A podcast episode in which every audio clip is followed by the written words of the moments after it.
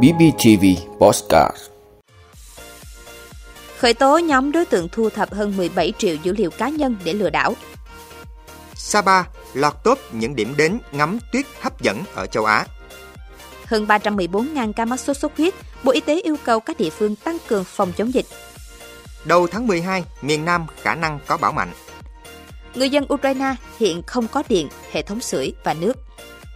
Đó là những thông tin sẽ có trong 5 phút sáng nay, ngày 25 tháng 11 của BBTV. Mời quý vị cùng theo dõi. Thưa quý vị, Công an tỉnh Quảng Bình vừa khởi tố nhóm tội phạm thu thập hơn 17 triệu dữ liệu cá nhân của người khác để bán và lừa đảo. Tổng số lượng giao dịch lên đến hơn 100 tỷ đồng.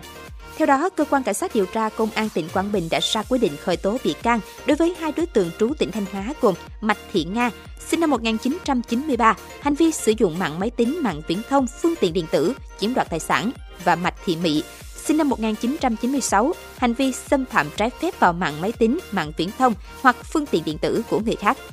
Bước đầu xác định, các đối tượng lợi dụng triệt để lỗ hổng của các cá nhân, công ty, tổ chức trong việc quản lý bảo vệ thông tin, nội dung số để thực hiện các hành vi phạm tội. Từ tháng 8 năm 2021 đến nay, ổ nhóm tội phạm này đã thu thập hơn 17 triệu thông tin dữ liệu cá nhân của người khác trên phạm vi cả nước, theo các nhóm vùng miền chức danh nghề nghiệp để bán cho người khác nhằm thu lợi bất chính.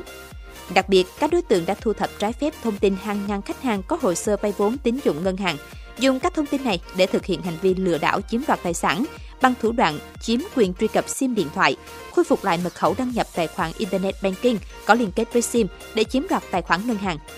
Nhằm che giấu hành vi của mình, nhóm của Mạch Thị Nga, Mạch Thị Mỹ đã cấu kết với Nguyễn Phát Tài, đối tượng chuyên thực hiện hành vi rửa tiền thông qua việc thanh toán các hóa đơn điện nước trên phạm vi toàn quốc. Ước tính số lượng tài khoản ngân hàng giả mạo dùng để nhận tiền chiếm đoạt được và các tài khoản rửa tiền là khoảng 40 tài khoản, với tổng số lượng giao dịch lên đến hơn 100 tỷ đồng. Thưa quý vị, chuyên trang du lịch nổi tiếng The Travel của Canada vừa đề xuất Việt Nam là một trong 10 điểm đến hấp dẫn có tuyết rơi ở châu Á và địa điểm cụ thể được nhắc đến chính là Sapa Lào Cai. The Travel cho biết Nepal là điểm đến ngắm tuyết hàng đầu ở châu Á, do đây là nơi có đỉnh Everest nổi tiếng. Tuy nhiên cũng khẳng định Sapa, xứ sở sương mù của Việt Nam là một điểm đến cực kỳ lý tưởng cho dịp mùa đông.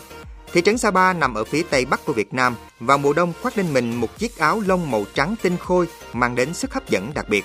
Du khách có thể tận hưởng không khí trong lành cùng với những chuyến đi bộ thư giãn trên đỉnh núi Phan Xi Băng hay núi Hàm Rồng.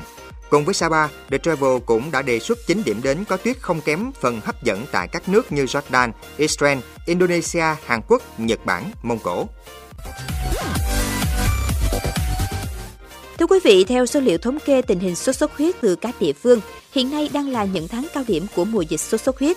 Tính lũy từ đầu năm 2022 đến nay, cả nước đã ghi nhận 314.271 trường hợp mắc, 115 trường hợp tử vong.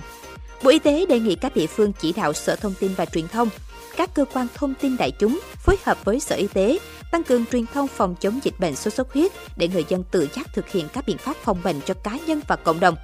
Chỉ đạo các cơ sở khám chữa bệnh tổ chức tốt việc thu dung điều trị bệnh nhân, tập huấn hướng dẫn chẩn đoán điều trị bệnh sốt xuất huyết, cập nhật và theo dõi chặt chẽ nhóm người bệnh có nguy cơ cao, chuẩn bị sẵn sàng đầy đủ vật tư, trang thiết bị và thuốc để hạn chế tối đa các trường hợp tử vong do sốt xuất huyết. Đồng thời, ra soát điều chỉnh quy trình tiếp nhận sàng lọc, phân loại ca bệnh, có kế hoạch phân tuyến điều trị, hỗ trợ tuyến dưới, tránh tình trạng quá tải bệnh viện. Chỉ đạo Sở Tài chính trình Ủy ban Nhân dân tỉnh, thành phố cấp bổ sung kinh phí cho công tác phòng chống sốt xuất huyết, căn cứ theo tình hình dịch bệnh và hướng dẫn các nội dung chi, mức chi theo quy định để triển khai các hoạt động phòng chống dịch sốt xuất huyết. Bộ Y tế cũng đề nghị các địa phương tổ chức các đoàn đi kiểm tra giám sát công tác phòng chống sốt xuất huyết tại các điểm nóng, các khu vực có nguy cơ bùng phát dịch, hỗ trợ tuyến dưới trong công tác phòng chống dịch sốt xuất huyết.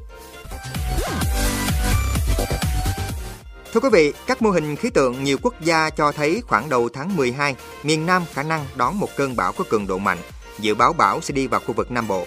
Theo bà Lê Thị Xuân Lan, nguyên phó trưởng phòng dự báo Đài khí tượng thủy văn khu vực Nam Bộ, cơn bão xuất phát điểm từ phía đông của Philippines rồi vào biển Đông, sau đó di chuyển theo hướng Tây, hướng về đất liền Nam Bộ. Mùa mưa năm nay tại Nam Bộ dự báo sẽ kết thúc vào cuối tháng 11 đầu tháng 12. Tuy nhiên, theo dự báo của các cơ quan khí tượng trên thế giới, trạng thái La Nina pha lạnh gây mưa nhiều đang hoạt động và tiếp tục kéo dài đến tháng 2 năm 2023 với xác suất trên 90%. Sau đó, khoảng từ tháng 2 đến tháng 4, khả năng chuyển sang pha trung tính. Do đó, dù kết thúc mùa mưa, nhưng mưa vẫn không dứt ngay, mà còn một số đợt mưa xảy ra. Đây là mưa trái mùa hay mưa trong mùa khô. Dự báo năm nay mưa trái mùa tại Nam Bộ sẽ nhiều. Trạng thái La Nina duy trì cũng chính là nguyên nhân xuất hiện các cơn bão muộn cuối năm hoặc đầu năm.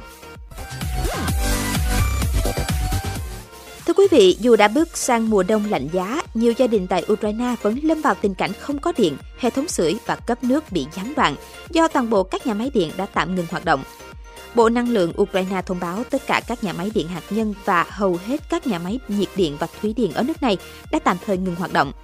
Trong khi đó, đại đa số các hộ tiêu dùng điện trên toàn Ukraine đã bị cắt điện. Do mất điện, hệ thống sưởi và cấp nước có thể bị gián đoạn. Truyền thông Ukraine đưa tin các thành phố Kiev, Kharkov, Khmelnytsky, Nikolaev, Lviv và Zaporizhia đã bị mất điện cục bộ. Thị trưởng thành phố Lviv, ông Ari Shadovi, sau đó thông báo rằng thành phố đã mất điện hoàn toàn. Nhà máy điện hạt nhân Nam Ukraine ở thành phố Nikolaev buộc phải dừng hoạt động tất cả các lò phản ứng. Tại Tây Ukraine, nhà chức trách địa phương cũng xác nhận các lò phản ứng tại nhà máy điện hạt nhân Khmelnytsky phải dừng hoạt động.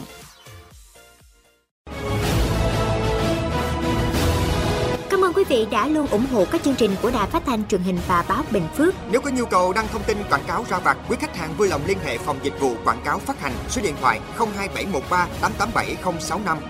BBTV, vì bạn, mỗi ngày.